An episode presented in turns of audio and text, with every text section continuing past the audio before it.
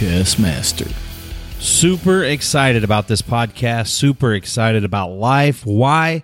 Let me tell you. First of all, let's start with why I'm super excited about life. COVID free. That's right. After quarantine for weeks of what felt like was never ending, staying at home and not going to work, tested negative. That's right. Negative test result back. And so I am back to work, which is another reason I'm excited about life because this weekend headed to Salt Lake City, Utah with the PBR. So if you're around the Salt Lake area, make sure you hit me up. Looking forward to seeing a lot of friends and a lot of uh, a lot of folks around Salt Lake. So first time I've been on a plane in a while, a little bit nervous. But anyways, um super excited about this podcast because it's crazy how the world works. Couple of reasons. One is my guest this week is a young lady by the name of Jenna Smink. I know a lot of you will probably know her from being a barrel racer or, you know, her podcast. But I've known Jenna. We've been friends for a very long time. She's actually the person to blame. I mean, the reason that Megan and I ended up together. You'll hear that story on the podcast as we get into that conversation a little bit later on. Um, but a big reason I'm excited about this is because this podcast was actually recorded with me and Megan being here in Delaware, Oklahoma, and Jenna is in Afghanistan, which I think is super super awesome. So we uh, we set up a Zoom call. We got to Zoom her while she was in Afghanistan. We recorded the podcast. We had a couple of technical issues. Um, you'll hear us talk about that a little bit. Obviously, there's a, a huge time delay, but we actually had power go out in the middle of our podcast here in Oklahoma. So you guys will hear the whole, you know, the whole wild mess that it is during the course of this podcast. But I do think the audio levels are good. I think you'll be able to uh, really enjoy this conversation. Jenna is, she's a barrel racer. She's a podcast host. She's an entrepreneur. She is now an author. She's a potential future matchmaker. Uh, what else? I don't know. She's the CEO of the Big Horse Mafia, I guess. So um, she's just a very, very interesting, unique, and very cool human being. So really glad we got to do this. Really glad you're listening. If you haven't already, make sure you hit the subscribe button, drop us a rating, and, and give us a couple of comments and reviews because that is what helps us climb the podcast ladder.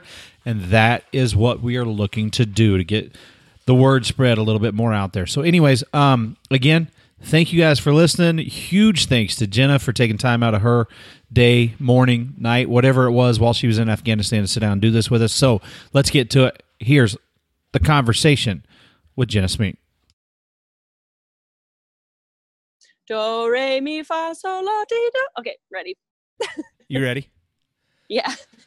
Okay, so I got to be honest with you. Um, I shaved my chest and still had coronavirus. Good for you. It was worth the shot. What's that about? like you told me that was the cure all. I mean, didn't you say it worked well, for you? It,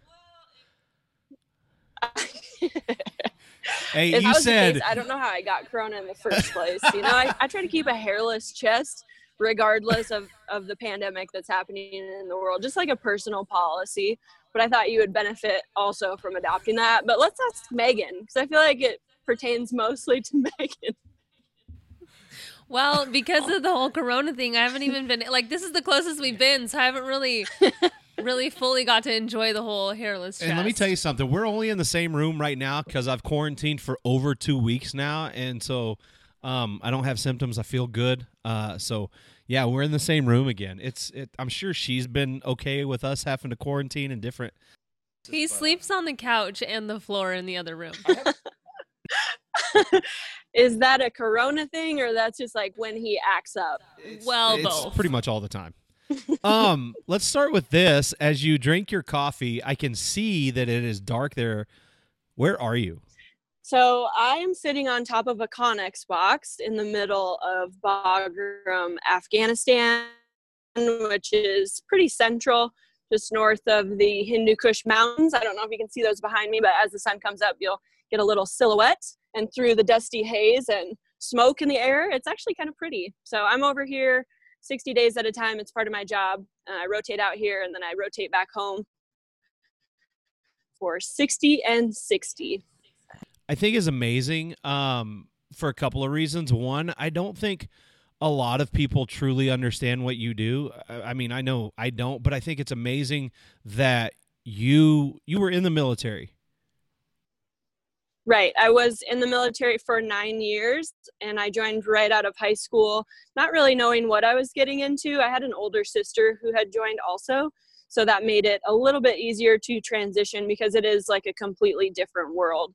And I got very fortunate to get into Intel as a career field.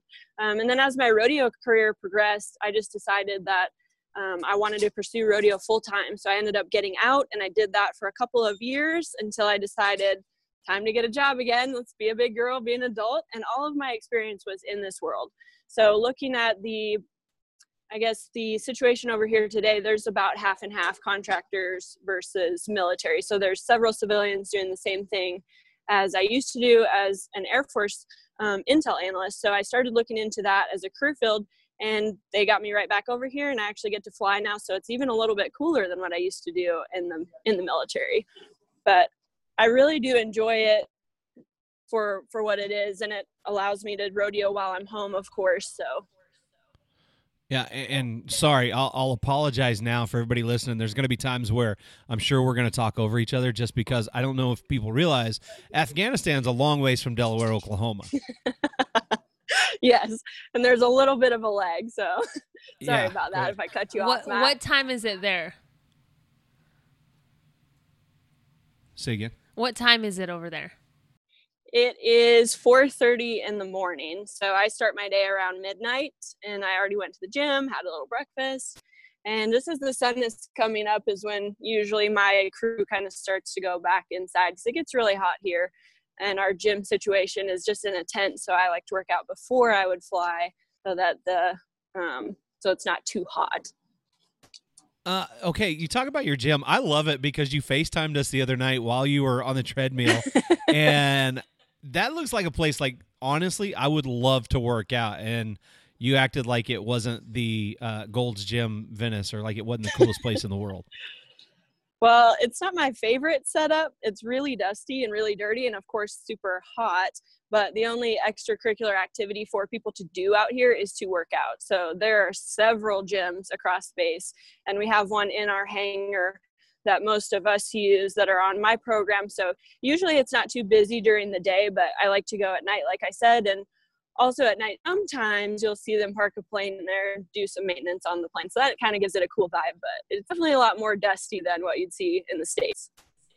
Okay, well, I got to say this is the, my, obviously my first podcast guest that's coming from Afghanistan. So thanks for taking the time to do this. I appreciate it. Um, you bet. We've been friends a long time, and I I can kind of pinpoint, but I don't remember the year like when we first met. But I we've been I friends a long time. You do? Yeah, Elise Wade introduced us at her um, Yeah. coronation party for, I think she was Miss Teen Rodeo, Oklahoma, or something like that. Mhm. It was a coronation for sure, and you were the announcer. Yeah. And so you've heard us say this several times that it's your fault Megan and I are actually together right now. And you don't know that story, so I'll kind of I'll kind of let Megan tell the story real quick. So I like I followed you on social media and Which by the way, she's one of the over 100,000 people that do or whatever. That's crazy to me. Did we just lose you? no, Oh no. we just got to the good part. We just got to the good stuff. Okay. Oh shoot, We knew this was kind of going to Yeah. happen. We we it's she's in Afghanistan uh, right now. Like this, this happens. And I think that a lot of people don't realize, you know, how unbelievably diverse she is as a human. Like, and we're just kind of scratching the surface right now with, you know, her being in Afghanistan and still continuing to be so stinking productive. And okay, are you back? I'm back. Sorry about that. All right. Uh, I want to make sure we can hear you again. Yeah, Okay, there you go. Okay, okay. Um, so we were talking about, you know, Megan was one of the like a hundred thousand people that follow you, which is just crazy to me. Um, did you think that that was ever going to be a thing? Well, in the beginning, definitely not, but it's been such a blessing. And I think it's kind of grown as I've grown to handle that responsibility because, of course, in the beginning, you don't really realize what an impact you can have on people just through showing them what you do every day, showing them the lessons you're learning, and really just showing people the story. So, and that was part of what encouraged me to start sharing in the beginning was that you don't have to be an expert. People just want to know what you're going through just show them what step you're on and they can resonate with that a lot better than somebody who's been there for 10 years won several world championships. I mean when i started sharing my journey i had just got my horse taz. So i was just figuring out how to ride again because i hadn't ridden a horse at least at full barrel racing speed for eight years because i took such a break being in the military. So i had a lot to learn and just sharing that kind of gave me comfort in that people aren't judging me. They're just here you know just like a passenger just like i am just trying to get better so that's kind of what i have stuck with throughout my whole journey on social media is not trying to be an expert but sharing what i've learned. And i think that along the way other people have similar problems and as soon as they fix those problems we're all on to the next thing. So it's been really fun and obviously today that's opened up so many doors for me like we're being able to speak you know worlds away. And with with my podcast and my reach i've gotten to meet people in several different countries and learn from other people just through reaching out and connecting. So i love social media for what it's done for me but it is such a i mean there's a lot of responsibility that comes with the platform Yeah, I, I, completely agree. And I've seen little girls come up to you and just like think it's the coolest thing in the world just to be able to say hi to you. And I think that's amazing. I, I like I, I'm such a fan of people that use the platform or any platform for positivity. And I think you've done that. Um, but we can add love connection to your resume through social media because I blame Instagram for all of this in in several different reasons. She was one of the people that were following you and look how good it turned out for her. That's outstanding. And actually, this has happened before. So my younger brother met his girlfriend via my social media. So even though I've established myself really? as like a barrel racer, maybe I should just work into the like love connection space. Just you know, connecting people.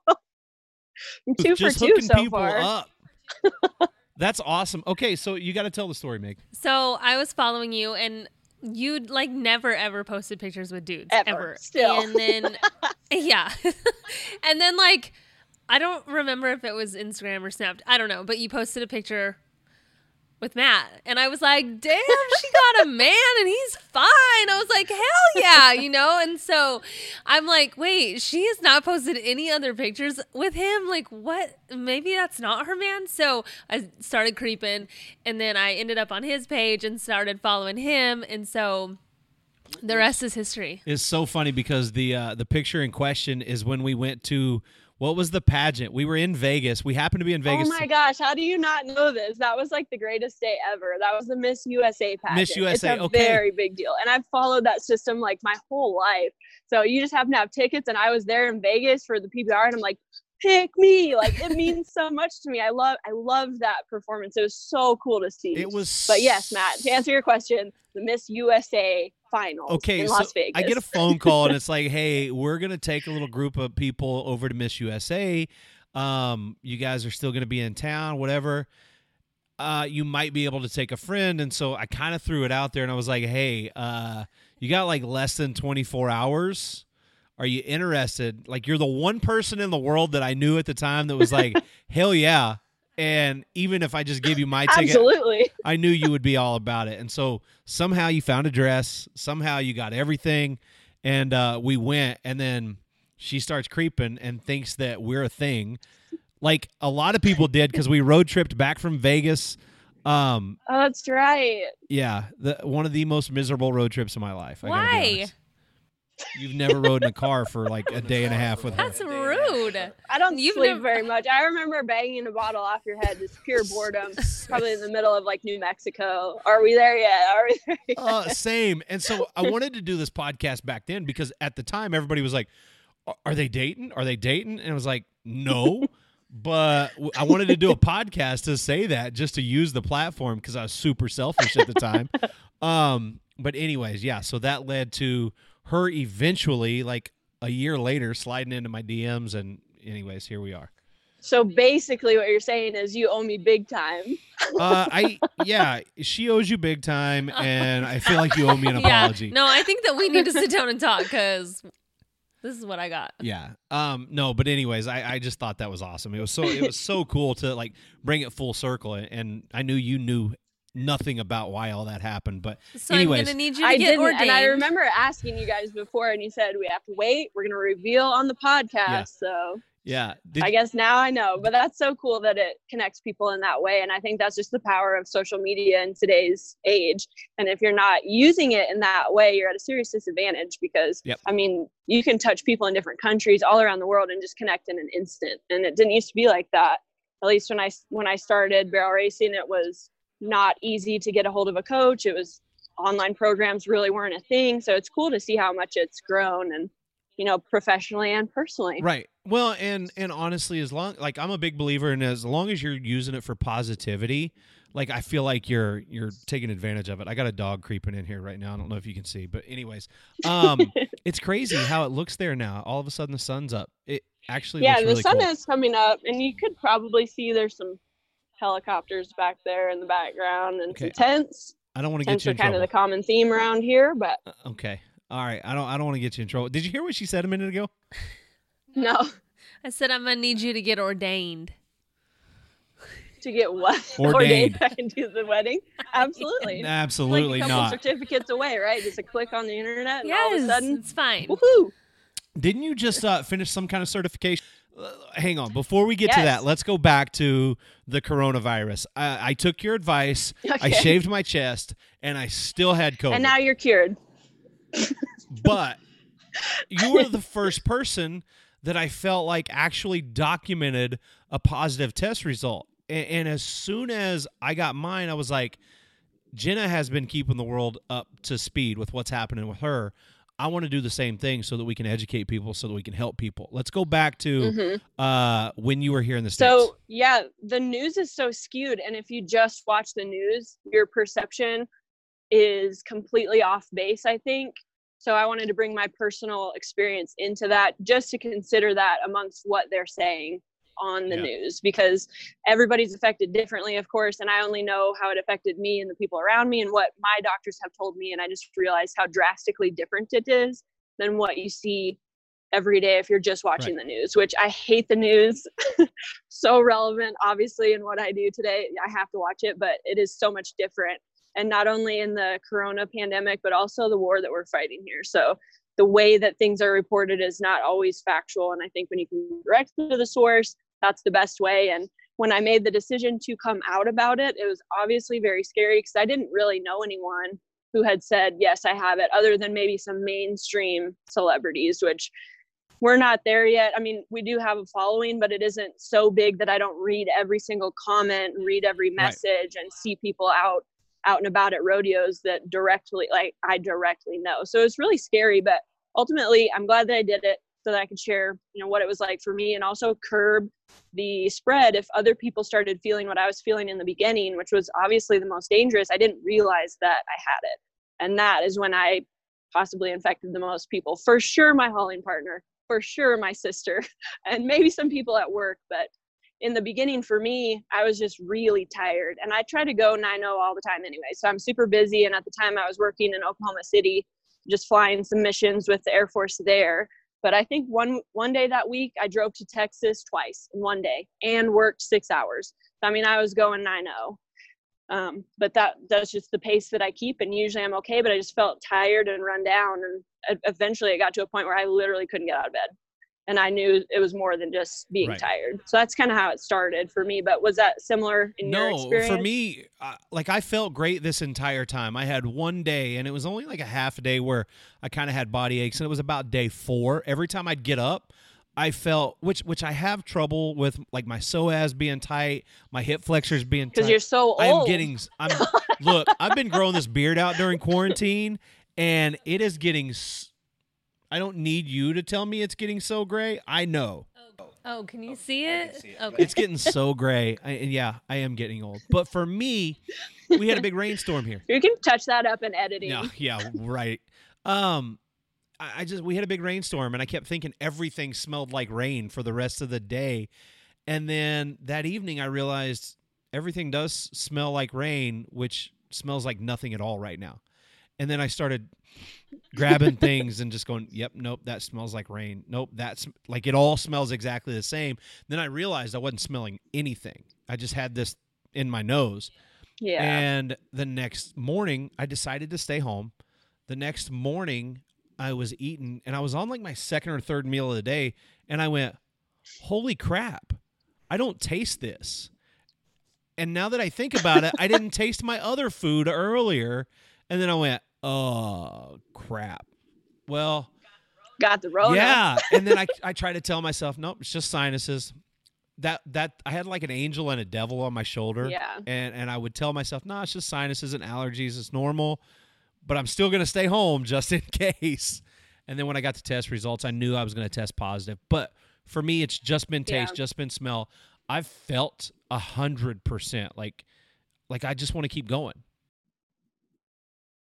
For me in the beginning i was feeling tired but i was the same way. I didn't want to mentally commit to the thought that maybe i had Right. covid.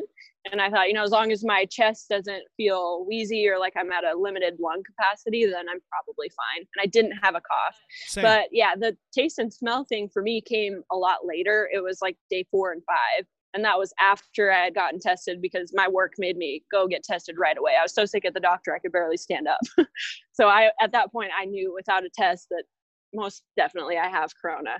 But um, the doctor asked me there are you smelling normally and are you tasting normally? And i thought well that's kind of weird. I mean i really haven't been hungry but i didn't even know that was a symptom. And apparently that's one of the most telltale symptoms which i never heard on the news. Of course you just hear about the respirators and you know people dying. So i think it's a lot more close to the common cold than a lot of people think and especially now the virus has mutated and there's so many different strains that you might have it never even Right. know there's people on my program that got out here that had to be tested of course to get out here and they tested positive and never felt a single symptom not even the taste or smell so it's just kind of a wild deal but i think the more people that come forward and share what their experience is the better we can all kind of be equipped because obviously young people like us not too serious but i would hate to accidentally give it to my mom or somebody who's older. The biggest thing for me was that and it was all mental. It was the mental aspect of what i was going through. One being quarantined and being here at the house by myself. But granted like i live miles away from people. I can get out and go run down the highway or whatever. I've got all my my land back here. And so for me quarantine's not bad. But you got a, a negative test result while you were in the states which allowed you to go back to work and then for me that's where it really Right. gets interesting Yeah, so they wanted to quarantine everyone in case you got the virus en route. So we held up in Dubai for a 14 day quarantine, but I tested positive while in quarantine. So I even got a further quarantine process going to an isolation hotel where I got tested every day. And if you've never been tested before, they shove this little Q tip looking thing up to your brain, is what it feels like every day. And I swear I never got any better at it. By day day 15 i was still just resisting and tearing up and and whatnot. But i finally did get a two negative tests in a row 70 whatever hours and got to come over here. But that that quarantine was a true quarantine. They locked the hotel door. You could not leave. All that happened was they would deliver food three times a day so time out that was Time out. Did you say you got tested every day? every day So, how many tests total do you think you've taken? over probably over 30 i imagine because when i was going through it in the us i needed a negative test to come to dubai so i tested positive a couple times and i just waited for the negative to get out I will no longer bitch about having to take nine or 10 Oof. tests. Like, I'm done. I watched your story of you taking one you took it way better than i did i don't know if you had nicer nurses than i did but I specifically it asked was awful I asked one nurse her name after she was done just for the simple reason that I could call her by name when I told her I hated her guts. It was so bad. um eh, those poor people. They they they've got a job to do and they make people miserable. yeah the people testing us didn't speak much english so they didn't care that i was cursing they didn't know what was going on Okay, so you how long were you in Dubai? Um, it ended up being around 17 days because you had to have a full 14 plus those days that I was positive in the beginning. They just tacked that on to the front side. Yeah. Oh my gosh. So stuck in a hotel room. Uh, one of the interesting things that I Mhm. thought was was pretty hilarious is the cereal boxes. yeah. I don't know what their deal is with Kellogg's cornflakes. They think that we love them and they would bring one every single day, which in the beginning, of course, I turned my nose up to them. I'm like, I'm not eating that plain cornflakes. Come on, with some weird lukewarm milk. It's like a cream. I just wasn't going to do it. Um, but then midweek, I decided that was the most normal thing they brought. But either way, I stacked my boxes to get an accurate count of what day I was on because you just lose track of the days can't remember if it's Monday or Tuesday or what time it is. And then with the conversion back home, trying to talk to people back home, it's just like a quarantine haze. So, anyways, all that got done. You, you got your negative test. You moved on. You're at work. How are you feeling right now? I feel fine. I've actually, it's been probably two months or so since I initially tested positive. And really, for me, it was only about a five day flu-like symptom with you know body aches and whatever else but after that i felt fine the whole entire time but they notified me in the us that you could test positive up to two months after if the test is so sensitive it picks up the dead antivirus or or whatever so or the antibodies it can also test for that so they said just good luck and based on the accuracy you're bound to test negative at some point if you keep testing Yeah. so that gave me warm and They fuzzy. said, "Oh, you could be completely over and still test positive for six to eight weeks." And I'm like, "Oh, that's really good for my financial situation right now." super inconvenient. Yeah. Absolutely. A- Anyways, glad you're doing better. Glad that all that's over. Um, I thought it was cool because I feel like there was something that you did during quarantine that was super productive. Did you like do all your real estate stuff while you were in quarantine? Well, coming out here to Afghanistan, I know that there's not going to be a whole lot else going on. So I picked projects that I want to accomplish. And it was last rotation that I decided I wanted to be a licensed realtor because my whole family is involved in real estate. We love to buy rental properties and Right.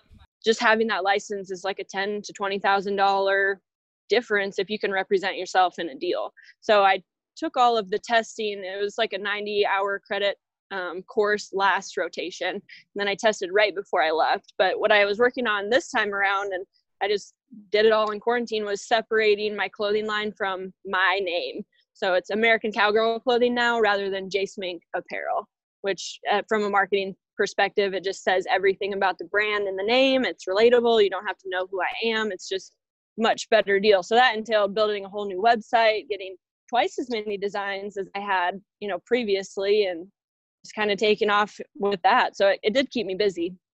But I'm telling you, 24 hours in a little room gets gets old Look, quick. I've been using the word hustler a lot in the last few weeks on the podcast because, and I, I had this conversation with a, a buddy of mine, Click Thompson, talking about the word hustler, and sometimes it gets a negative connotation, but your whole life people tell you hustle, Mhm. hustle, hustle. You have been, since I've known you, the epitome of hustler.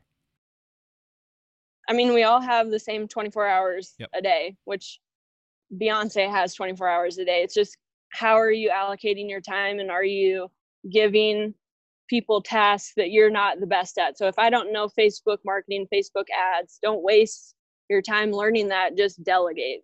So I'm at that point where I can't do everything personally myself and I need to start delegating for the business to grow. And over the last I think it's been five years now since I started my first company, which was Knotty Halters. I've learned so much as a business owner, which I mean, in the first year, you just, it's like fire hose. Yeah. But each year after, it's just incredible how much there is to know. And as a responsible business owner, you know, putting those profits back into the business to allow it to keep growing. So that's kind of why I still have a job over here. I just want those businesses to prosper and be their own thing and and not have that support my rodeo addiction, which is truly all I want to do with my life is just rodeo. But as you know, that's such an expensive sport to get into. And I think if you have financial backing and a business mindset, that you don't have to come from money to be successful. Well, and that's the thing; those other avenues of financial, you know, income help fuel what you truly want to do. And I think that that honestly, like, that's true success for me is to be a, being able to do what you want to do with your life on a daily basis. We talk about business more than I think humans should, but we are constantly going back and forth. Like she has her boutique online. You know, we both are now in on the gym business. You know, we're doing the podcast. I'm still announcing. Like there's there's a lot in our conversations with i mean they might be two seconds or they might be two hours of us just throwing ideas and i think that's the only way to make things work absolutely and i think you have to surround yourself with people who have a similar mm-hmm. mindset to be able to grow, to stretch your own thoughts and your beliefs and ask questions and contin- continue to develop that muscle. It's just like in the gym. You know, if you constantly work at it, it's going to become stronger over time. Um, and that's why I love the podcast that you guys are doing. And that's kind of why I started my podcast so I can have intelligent conversations that really get me to look at you know what do you want out of yeah. life? Are you going to have this nine to five job forever? How can you wake up in the morning and still love what you do being your own boss but also managing you know your time? Because as a business owner you know you could work until sun up to sundown and not have right. it all done. So it's a balance of how do you gain that financial benefit with how do you enjoy what you're doing? And i think when you truly wake up and enjoy what you're doing, you don't work a day that's in your life, which that's how rodeo is for me. And anybody on the rodeo road can tell you, you're waking up in it, you're going to sleep thinking about it, and you just eat, sleep, breathe that. So rodeo not being financially I mean, it's just a it's a horrible sport when you explain it to people how much money goes into it, how much time. So that to me is a hobby, and you've got to figure out how logistically you can support that. And for me, business is it. I love business, and I I can work on that from the truck seat, from the trailer, from Afghanistan. I mean, let's go. It doesn't matter Me where too. you are. I love it. And you, you bring up the podcast. You used your time in quarantine to kind of rebrand and relaunch the podcast, which as a friend, I'm super proud that you did that. I'm super excited for it. You, it's it's changed a little bit from the beginning. You know, you, you don't have your co-host. Yes. So yeah thank you so much for that encouragement and that's kind of why you know your friend circle is so important because if you don't have somebody in your corner pushing you outside your comfort zone, you'll just stay there. And it's easy to look at people who are already successful with a huge podcast running 10 years and think, how the heck did they get there? But you've just got to start. And it's not going to be perfect in the beginning. And year to year, it's okay to change, it's okay to grow. And that's something that's, you know, kind of hard for me because I am a perfectionist. So I want to put out the finished product perfect yeah. when I start. But you know being okay in the fact that it's still a journey and every year we're going to get better every podcast we're going to get better we're going to improve our equipment improve our questions and and just you know with with encouragement just learn as we grow. And i think that's you know true in podcasting as it is barrel racing as it is business and don't let perfection be like the thief of opportunity i guess as the saying goes. As dumb as it sounds it is I, true. I love that because like the idea of perfection has stole so many moments for me. She'll tell you like i haven't wanted to do this like a video podcast. I haven't wanted to do anything until i got my studio finished and the way i wanted it. And obviously like that ain't that hasn't happened you know? But but i'm tired of putting things off myself. And so i'm, I'm really glad you said that. But um yeah and yeah and and with that like action is the biggest confidence builder. You can sit there and overthink it and have a list of things you want to do but as soon as you take action it feels so good. And that you know incremental progress over the term of a year can be huge. Like most people underestimate what they can get done in a year but they underestimate what they can get done in five or ten but you have to start. So people who have been doing it you know five years of course they're going to be they've learned the last five years. So just get started. And, and, people that listen to this podcast have heard me say this a million times already. I tell people in the gym, you know, set small goals because small goals will ultimately get you to the finish line where you want to be. You know, if you want to lose 20 pounds, let's work on losing the first five.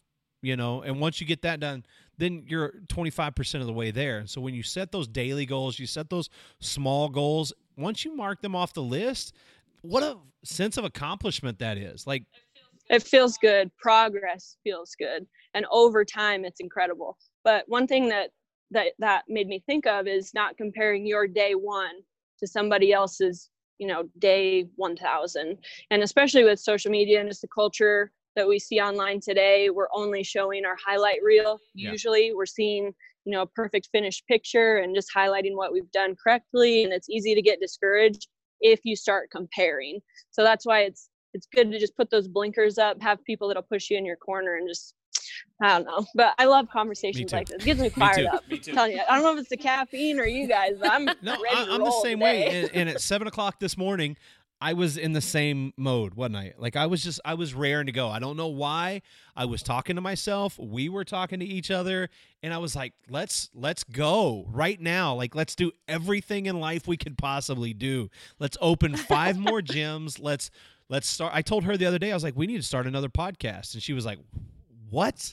I was like, what if we started a podcast and it was both of us and we started doing this and and it was like this this is a whole nother lane that I want to get into and I don't know. I'm just one of those people that's like it's hard for me to stay that energy is so contagious though and once you start accomplishing things that you dreamed about one year or five years ago it's like what else can't i do you know the the dream list gets bigger and the goal list gets bigger and if you just apply that same recipe you know start today have coaches people who have anticipated the road before you to show you what's going to happen help you over those roadblocks whatever you do say it's podcast lane apply that to barrel racing apply that to business or whatever it is you want to do. And that's why I harp on coaching so much because you can literally turn decades into days if you just have somebody tell you how to do it. You don't have to figure it out yourself. You don't have to reinvent the wheel. This is the recipe that I Yeah. used. Go apply that. Prosper. Who do you think was your best coach? Well, I mean, in podcasting, I have to give a lot of credit to you, but I mean, in barrel racing, over the course of my life, I mean, when I started, it was my Mhm. dad, my mom, and my dad. And then as I got into college, I think it's funny because I remember going to the college equestrian team and thinking this is so dumb that we have organized practices.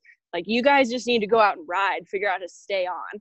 That was the first coach I had ever really truly been around. And I was mind blown at how much I didn't know that was my first coaching experience and i feel bad for thinking less of people who sought Right. help but that was the culture that i grew up into i mean in ranching you don't have an instructor out there telling you to put your heels down you just go out and ride for 10 hours so that was my real first taste and then as i got into the military i kind of let my rodeo dreams go to the wayside i was just moving all over the country and when i bought a new horse the people that I had around me were instrumental. I bought a young colt off the track, never trained a horse before in my life.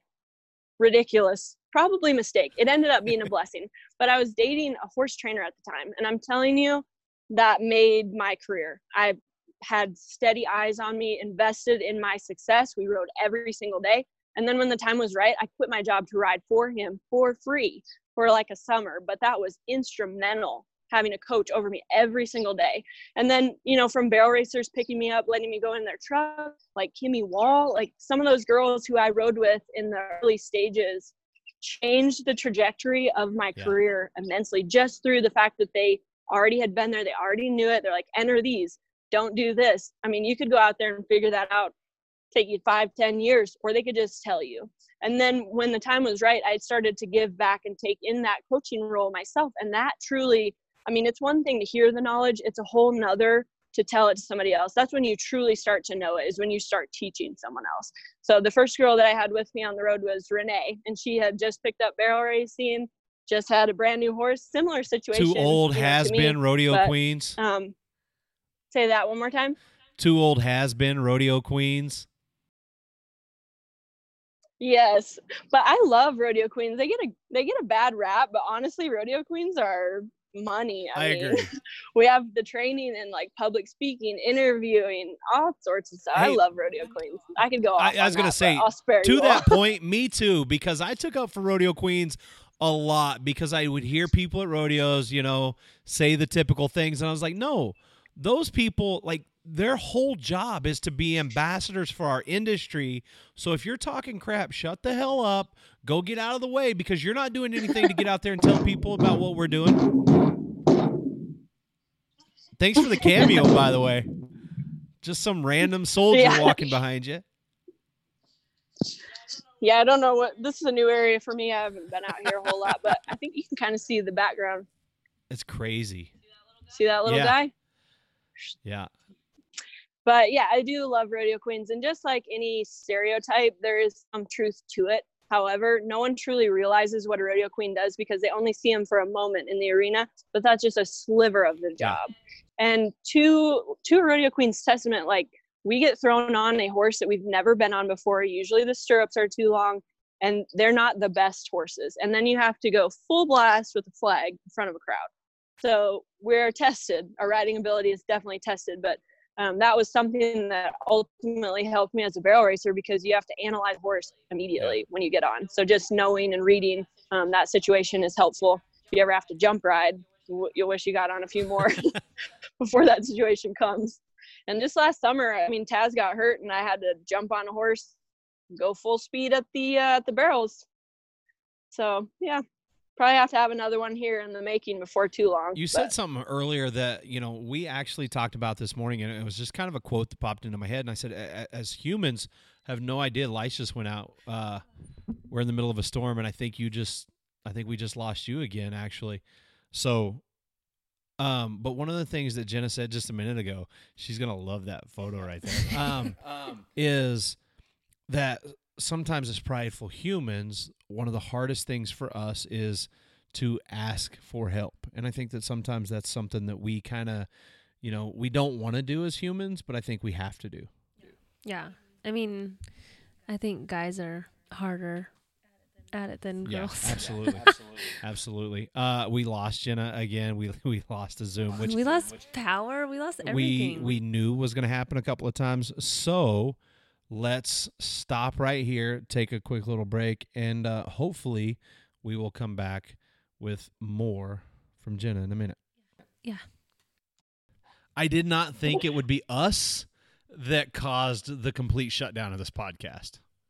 right? I was so worried about my Wi-Fi, and here you are in the middle of Oklahoma being the limiting factor.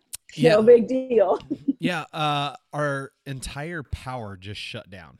Not just here, like in town, all through town, everybody's power just went off. Well, hopefully it's not because you said something inappropriate. Now they've bugged your whole house, and we've got monitors. I'm sure it was a cover on up so the your- you government know. could, you know, release some kind of spy agent in my house because I've been starting to post a little bit more political. So I'm sure.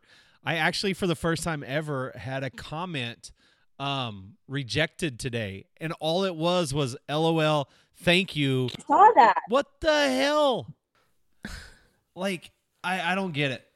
They're I on don't know. you. I figured it was something with the child trafficking or something like that. Because they're being really ridiculous with the censorship on social media with that particular issue, Look, which I really just- disgusts me. But that's the world that we're living I just in. love America. Get off my case, man. Yeah. Like, leave me alone. Let me Freedom of my speech. What are you doing? Yeah. why? Why would that be censored? what what happened to my my freedom of speech my freedom of religion like uh anyways that's a whole nother podcast don't get me started look at her she's already rolling her eyes Yeah, we don't have time to cover that. i promise you we don't have time to cover that but i'm going to and i'm going to very very soon because people keep picking at me. They keep poking me like we want to hear it we want to hear it. So it's gonna happen someday. Anyways i want to get back to you. Uh when when the lights went out we were talking about your podcast coming back. I think that's what we're what we're talking about but super glad. Um like what's your goal in that podcast? Or your why your purpose i guess. the podcast started because I actually took a job at Lone Star Track, the racetrack in Arlington, Texas. And my whole reason for even having that job was just I wanted a place to run my horse that was close to where I lived. And you had to have a license to get on the track. So one thing led to another. All of a sudden, I was riding as an outrider about six days a week in the early morning. And through that experience, I learned how much different we are as a Western industry as compared to the racing industry. What they're feeding, what their exercise programs are, all the extra things that they're doing to those animals to get them in top shape to run from A to B, straight line. Okay that was her. I don't even want to edit this out. Like- I know. like she just froze and so um we are back to kind of just looking at a blank screen right now. But i did just get a text that said bless america. So um Oh. here we go it's okay i'm getting really good at editing it's fine I'm sorry. So did you catch what I was saying at all, or should I just restart Um, that? i'll cut all this out just restart it Okay. So I started the podcast through an experience that I had a couple years ago. I ended up working at Lone Star Track, which is the horse racing track in Texas, in Arlington. And through that experience, I was working there Monday through Friday, exercising horses, and I learned how much different they do things than we do in the Western industry, specifically in barrel racing. And I was just blown away at the lengths and measures that they take to get those horses in tip top shape, running from A to B and i'm like wow could i apply some of these systems and processes to my personal program right. absolutely and through that experience my horse was in the best shape he's ever been in we were crushing our personal records we were winning a lot just completely shattering what we had previously done and it just was so eye-opening to me that i thought this is just one little niche mm-hmm. in the mm-hmm. horse world imagine if I interviewed or got to know what was going on behind the scenes of dressage, Olympic jumping. I mean, there's so many different facets of the horse industry. We get super narrow minded or we don't look over the fence and see how other people are doing it and ask why. And I think for the rodeo industry and the horse industry to grow as a whole, we have to share that knowledge. So this is a way for me to selfishly learn for myself, but also spread that knowledge with my users um, and, and get questions from them and try to just lift our whole industry, you know, together as a whole, get better. Um, and I think you've seen it throughout history. The times are getting faster, horses are getting stronger, um, and more information is becoming available. But if we're not utilizing those resources and really sharing with the other greats, it's just going to take a lot longer for us to catch up. So if if we can learn and borrow information from people who are doing it, you know, the best in the world, you know, we can take our own personal programs to a whole nother level. And in rodeo, you don't have a coach; right. you're the coach. so your horse is going to be as fit as you tell him to be. And same thing with you. Nobody's going to tell you to eat right or to get in shape or, or whatever. So there's a lot of limiting factors in we're just not on a team. So trying to bring that knowledge, you know, to the to the industry is basically my goal. But it's opened my eyes so much, and I've really taken an interest in liberty work and in all these other facets that I didn't even know about. And that horsemanship and those skills certainly apply to barrel racing, but it kind of gives me a bigger vision for the future as, you know, who is who right. is Jenna Smink? What do you want to do with your life? Are you just a barrel racer? And it's multifaceted too, because at the end of the day, everybody wants what's best for that horse and they want that animal athlete to perform at its best and to have the best life it can possibly have. We don't always know the right answers. So if we're all working together, you know, the old saying that a high tide raises all ships, um, it's so true.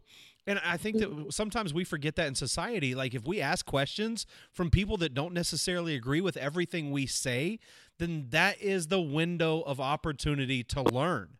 And if we're not learning, we're wasting time. Like, I really believe Absolutely. if you're not spending, I say this all the time, every day is an opportunity to get better. And if you're wasting one of those days, you're wasting part of your life. Absolutely. And I think the more you learn, the more you realize there is to learn. So the more you learn, the more you realize there is. I mean, that's exactly right. Like, like the more willing to learn we are, the better it is for everybody. But, anyways, um, I know that you're probably limited on time, so I want to I want to keep going here. I want to go back and talk about what what do you call yourself because would you be the the queen of the big horse mafia? Would you be the godmother of the big horse mafia? Like what do i refer to you as? It just kind of oh that's hilarious. I'm writing these things down because i hadn't thought of them yet but i love them but no the big horse mafia thing started a long time ago yeah. because i bought a, this giant horse. It used to be a racehorse and in barrel racing it's kind of not that common to see a horse over 16 hands, but I embrace it. I love it. I think he's, you know, a powerhouse and there's advantages and disadvantages, but why not just embrace, you know, what what you're on yeah. and be proud of that. Yeah, absolutely. So that's how it started. And you know, the, the people with little horses wanted to say, and so I've tried to kind of expand and, and grow all of those terms, but that's really what started the clothing company is just the fact that I had a big horse and I wasn't ashamed. I, I love it because I, I remember like the whole process, you getting Taz and talking about it, and it was just like this big venture.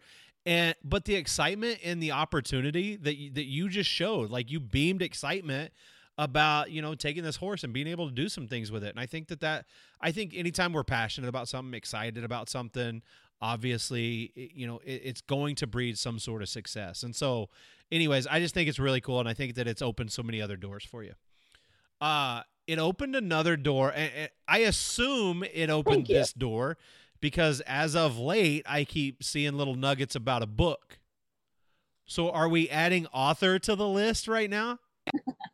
So, writing a book is actually the biggest undertaking that I've ever committed to. And I like to say these things out in the open to hold myself accountable and also get people excited, but share with them the journey. So, writing a book in itself is been a two year process for me. And over the course of two years, when I've set this intention, I think that I've grown and I've changed, and my views on things have also changed, which makes it difficult to nail it down. And as an artist, even as a horse trainer, you're never fully done with your with your masterpiece with your horse. You're never done riding You're never done training. Um, but like I do in many other areas of my life, I have a coach. We have a plan, and I'm, now it's just executing. So putting some of my stories on paper um, to share with my followers and kind of expand honestly out of the rodeo and western industry. So one of my big dreams that I haven't told a lot of people about is I would love to be a keynote speaker. I actually love being on stage. Growing up in the rodeo industry as rodeo queen, you know, sharing with the podcast, it's just kind of where I feel at home. And I think if we limit ourselves to a certain niche, we're missing out on a lot of other people that we can help. And as you know, as you've seen, I've gone through a lot of different experiences for my age, not only with rodeo, but also with the military. I would just love to share those with people in hopes that I can touch someone else on their journey and kind of help them through those struggles. So the feel of the book is personal development, peppered, of course, with my personal stories, but I'd love to give you a little quick spiel if we have time. It's called Enough. Um, there's four parts just to ki- kind of give you a quick rundown. The first part is Had Enough. Um, so we all feel like at some point we cannot do, be, have, achieve enough in this lifetime, that feeling of scarcity. So we're not enough. Um, the second part is where you achieve that that change, where you reach a threshold, you quit a job, break up with a boyfriend, um, you transform. So that's the had enough part. And then going into it further, the third part of the book um, is am enough. So realizing that it's not the goal, who you're becoming in pursuit. So just because you won a world championship or just because you, you know, mark something off on your bucket list, your journey's not over. And it truly doesn't matter. The the thing that you receive for that journey is not what you're gonna, you know, take with you to the grave. It's who you're becoming. So settling into that uncertainty and just realizing that it's never gonna be done. Um, and you're never going to get it wrong. Just continual. Um, and then the fourth part is not, or sorry, never enough. So you can never have enough good experiences, coaches, mentors, all the things that we do to create a full, fulfilling life. Just talking about how you can really enjoy that journey. That's kind of my elevator speech, I guess. Which this is actually the first time I've I've talked about it in that way. So Yeah. it's kind of exciting. Well, I, I saw you kind of dropping, I, dropping some little nuggets about it on social media, and, and I think that this is something that's kind of been brewing for years because I remember you were the person that turned me on to Lewis Howes, um, and I love the level of positivity that that guy continues to put out. And it's funny that you say, you know, kind of one of your your big dreams, big goals. Let's do it. I mean, let's find a venue and let's go because I'm in 100%. Like that's something I've wanted to do. And you know, the Western Sports Foundation has invited me to talk to different groups that they've had, and they'll bring in all these athletes for a little athlete, uh, basically an athlete seminar over three days. And they've asked me to come in and speak to them too, just about life experiences, about how to handle different things, about how to make the most of their opportunities. And the more that I do that, the more I find like I love that. I posted something on social media this morning and Megan can tell you I'm walking down the street and these this thought just came flooding into my brain and I was like I got to get this out there. And I was like first of all, proofread this and make sure I don't look like a dumbass. And, and then let me hit, you know, let me hit publish because the world needs more of that. I don't care who you are, where you're from, what you're doing. The world needs more positivity and reassurance that it's okay to dream big. It's okay to want to do something that other people don't think is normal. It's okay to be the person that other people look at and go, "Look at that weirdo." Like I I the older I get, the more I want to be that weirdo that everybody else is making fun of. Because it means I'm doing something different. Absolutely. And I kind of remember my mental state and, you know, just how I was when I was going through that turmoil. like at the time you think it's just that's the most important thing to you everybody in their life has some type of contrast or something that's going wrong and that's the most important thing to them and if you haven't woken up to the idea of personal development and you know the process i think that you and i and megan are kind of on the same page about the tony robbins lewis howes all of those guys that that speak to this um, you're just really missing out and so for me to relate to somebody like I was is truly my goal. And life doesn't have to be so hard. The first time you break up with someone, it's just like your world is ending. And it's the same thing first time you lose a job or the first time you fail at a goal that you were fully committed to. Right. Did I lose you? No, we're good.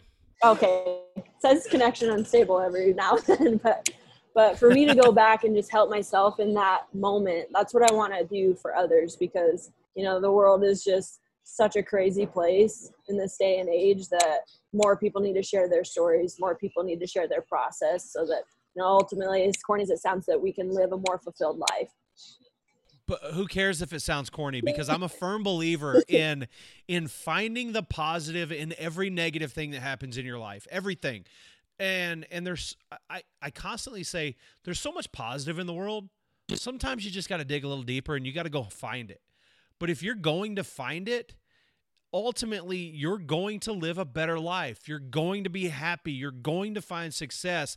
Find that positive and build on it. Like stop being such a bitch and and whining about all the things that are going wrong. and, and find the things that are going right and build on that, you know?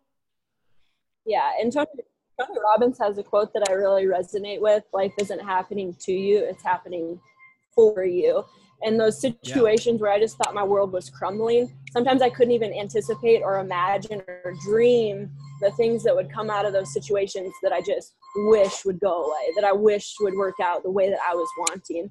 So I think, you know, what you seek, right. you will find. Like if you are just in a poor mental state, you're going to get more of that. But if you lose your job and you look at it as, as an opportunity to grow and to push yourself and get outside of that comfort zone that anything it doesn't matter what's thrown at you you're going to succeed just because of your yeah. mindset and because of your attitude okay uh, before we jumped on earlier megan asked me she said what's something people don't know about jenna and i was like i don't know because like I, you know i think most people know obviously the barrel racer side i think they've started to learn that you were in the military um, people obviously know that you're an entrepreneur. Now they know that you're a podcast host, an author.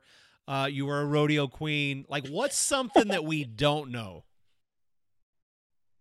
Uh, I don't think a lot of people know that I'm absolutely obsessed and in love with dance. I grew up dancing, um, but that was something I kind of had to give up in pursuit of my rodeo goals. But if I couldn't rodeo or ride or do anything with horses anymore, it's been my biggest dream since I was so little to be like on Broadway or somehow dancing in New York as a ballet dancer. So every now and then I'll throw in some dance videos or like still try to take a hip hop or ballet class here and there, but that's not something that I yes. share with a lot of people.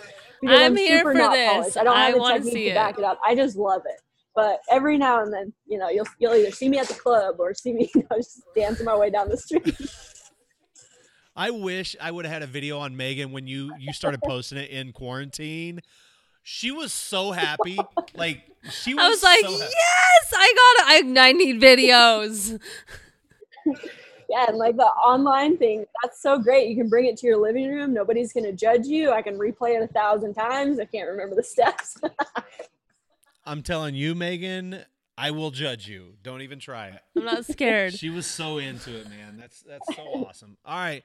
So, what's next? Well, I think that the environment or the culture out here is changing a lot. So, um, I don't know if this has hit the mainstream media yet or not, but we're going to be pulling out of Afghanistan as a whole. Okay. Very soon. So, of course, that changes a lot for me as far as my job goes, um, which is why it's always good to have a couple backup plans and be a well rounded individual. I got my real estate license. So, um, if there is no more work in my career field, that's probably what I will do between rodeos is sell real estate. But um, changing by the day, especially with the election coming up. I think we'll we'll know a lot more in the coming months. But for now, we're pretty well packing it in over here, which I don't think a lot of people have quite realized yet in the U.S. Well, uh, okay, so if you're going to be coming home soon, first of all, uh, props to you for spending so much time trying to get over there and go to work. Oh my gosh! just I to find out that you're coming home. Than I will even hear. Well, hey, like I know I speak on behalf of of both of us and like everybody that is a fan. Like I'm excited for you to come home. I need you to do me a favor publicly. Promise me that when you come home, we'll all sit down in the same room and uh, we'll do a podcast together where we can just we can riff on everything we've talked about. Deal. And I want to get in a weight session at your new gym because I heard you're going to pop one up in Tulsa, Oklahoma City. Well, I don't know where, but Publicly declare it, and then we'll just make it happen. You know. I have. So so like I've put it out there multiple times this year that that I've got to have that second gym open by the end of 2020. Perfect. Um I'll be home Again, soon. public so I want to get a weight accountability. in. And there's nothing Okay. else to He do out needs a here good real estate weight around, agent. So I feel confident that I could hang with you guys. Dang it. I, I need a good real estate agent uh, to help me find property where I can do this second gym. So get Deal. home and do that. All right. So uh, the the podcast is the Horsepower Podcast, You can find it on Apple or iTunes or Spotify or wherever you listen. and the clothing is American, American Apparel, Cowgirl Clothing. American Cowgirl Clothing, Yep. American Cowgirl Clothing. Yeah, is it dot com? Yeah, you know me. Oh my god. Uh what else is there? Um American Cowgirl Clothing, the Horsepower Project. Uh what what's the time frame on the book? Are you still just kind of in the middle of it or are you I have around 30,000 words, and a typical book for this kind of thing is 50,000. So it's really it's tough to say when it'll be done and then as soon as it is done it goes to editing and that takes about as long but i would hope by next year christmas that it would be a great christmas present stocking stuffer like relatively low cost that's my goal is to launch like sometime before christmas and it's not going to be this year but hopefully 2021 christmas 2021 cool? Very cool. Something to look forward to. yep you bet All right, and I'm sure everybody in the world is following you on social media, but just in case, just in case somebody doesn't, what is it? it's jenna smink s-m-e-e-n just my name so that's it. Short and sweet. Very original. yeah really there's not that many people with the last name smink so you there's no problem finding me Well, um, again, thanks for doing this. I really appreciate it. I know uh, that it's a whole different world where you're at, but you're obviously my, you're my first guest coming from Afghanistan. So thank you. Well, awesome. It's fun to be your first. Thanks so much for having me. I love visiting with you guys and I love being in this energy and this atmosphere. So definitely have a productive day. Well, we're gonna do it together when you get here, and uh, it'll be fun, right? Rock and roll. I'm looking forward to it. Okay. See you then. All right. Thanks, guys. Bye. Did you hear our dog fart in the middle of that? No, I didn't. Oh my god, it was so loud. It was so loud.